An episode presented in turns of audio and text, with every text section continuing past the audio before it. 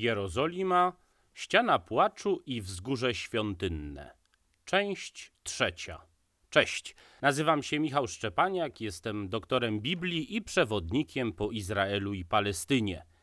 Dzisiaj zapraszam Was do wysłuchania trzeciej części opowieści o ścianie płaczu i wzgórzu świątynnym w Jerozolimie. Około roku 20 przed naszą erą Herod Wielki, król Żydów, który Żydem nie był, postanowił zaskarbić sobie przychylność poddanych przez przedsięwziętą z wielkim rozmachem rozbudowę i upiększenie świątyni jerozolimskiej. Data była wybrana nieprzypadkowo, ponieważ był to rok jubileuszowy. Żydzi mniej więcej od 170 roku przed naszą erą co 49 lat świętowali jubileusz, kiedy to szczególnie mocno oczekiwano końca czasów i nadejścia Dnia Pańskiego, momentu spektakularnej interwencji Boga w dzieje i los narodu wybranego. Herod znacząco powiększył obszar kompleksu świątynnego. Teraz miał już 300 metrów szerokości i 500 metrów długości.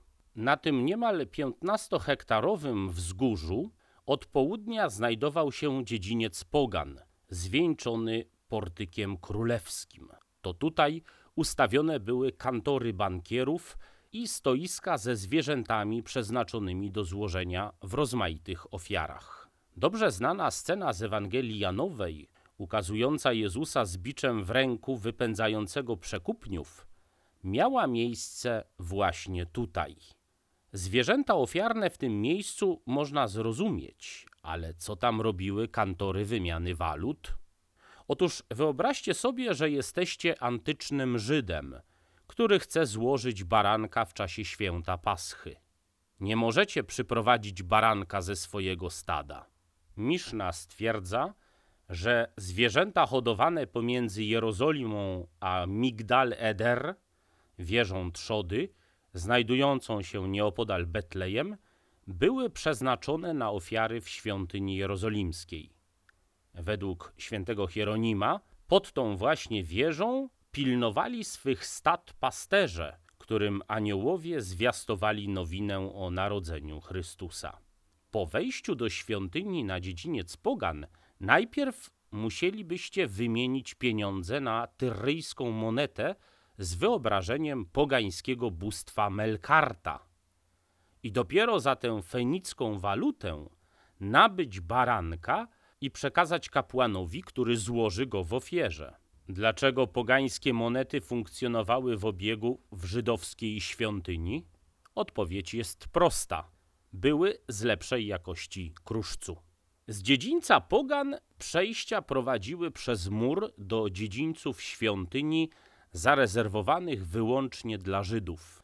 Przy każdym z takich przejść znajdowała się tabliczka z greckim i łacińskim napisem, że jeśli nie jesteś Żydem, a przekroczysz próg, niechybnie zginiesz.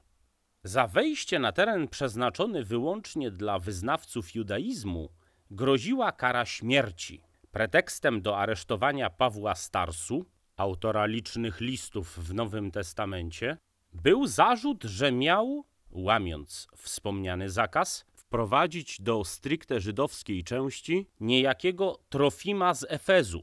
Sprawa stała się początkiem końca Pawła Starsu, ściętego potem mieczem w Rzymie. Na wzgórzu świątynnym od strony zachodniej był położony właściwy budynek świątyni z miejscem najświętszym, także ulokowanym na zachodzie. Właściwy budynek świątyni Zajmował zatem tylko niewielką część całego wzgórza świątynnego. Do wyglądu antycznego budynku świątyni nawiązuje współczesna Wielka Synagoga w Jerozolimie. Powstała już w XX wieku. Właściwy budynek świątyni poprzedzały dwa dziedzińce kobiet oraz Izraelitów.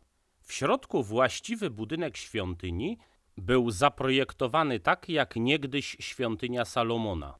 Miał przedsionek, miejsce święte i oddzielone od reszty podwójną kotarą miejsce najświętsze. Ta zasłona rozedrze się na dwoje po śmierci Jezusa na krzyżu. Wewnątrz miejsca najświętszego, czyli świętego świętych, nie było żadnego wyjątkowego przedmiotu. Dokładnie rzecz ujmując, niczego tam nie było. Żydzi wierzyli, że w tym pustym pomieszczeniu przebywa boska obecność, Szekina, sam Bóg Jahwe. Do świętego świętych tylko raz w roku wchodził żydowski arcykapłan w czasie święta Jom Kippur, Dnia Pojednania. Tak na marginesie, kiedy dzisiaj właśnie nagrywam ten odcinek, Żydzi obchodzą dzień Jom Kippur, Dzień Pojednania. Przy północno-zachodnim narożniku wzgórza świątynnego Herod Wielki wzniósł twierdzę, gdzie za czasów Jezusa stacjonował rzymski garnizon. Dlaczego właśnie tam wybudowana została twierdza Antonia?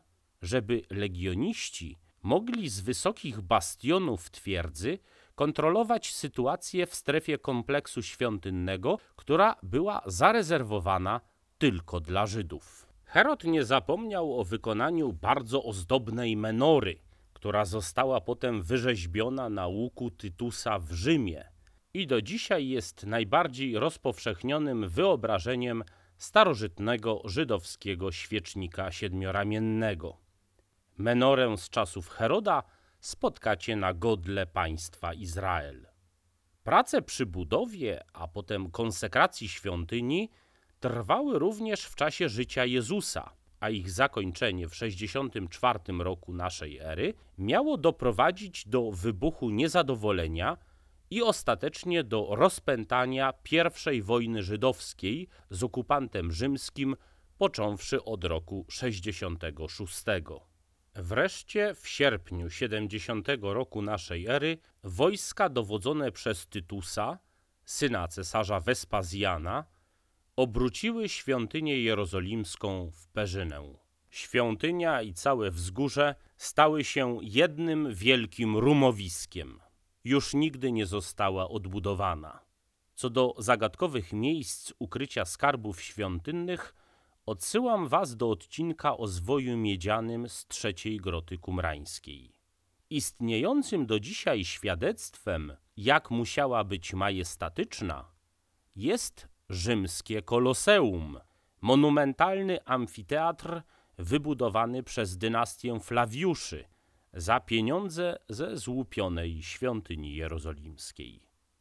Mało prawdopodobne, żeby potem wzniesiono na wzgórzu przybytek Jowisza. Świątynia bóstwa stanęła najpewniej w miejscu, gdzie obecnie stoi Bazylika Grobu Bożego. Koniec części trzeciej.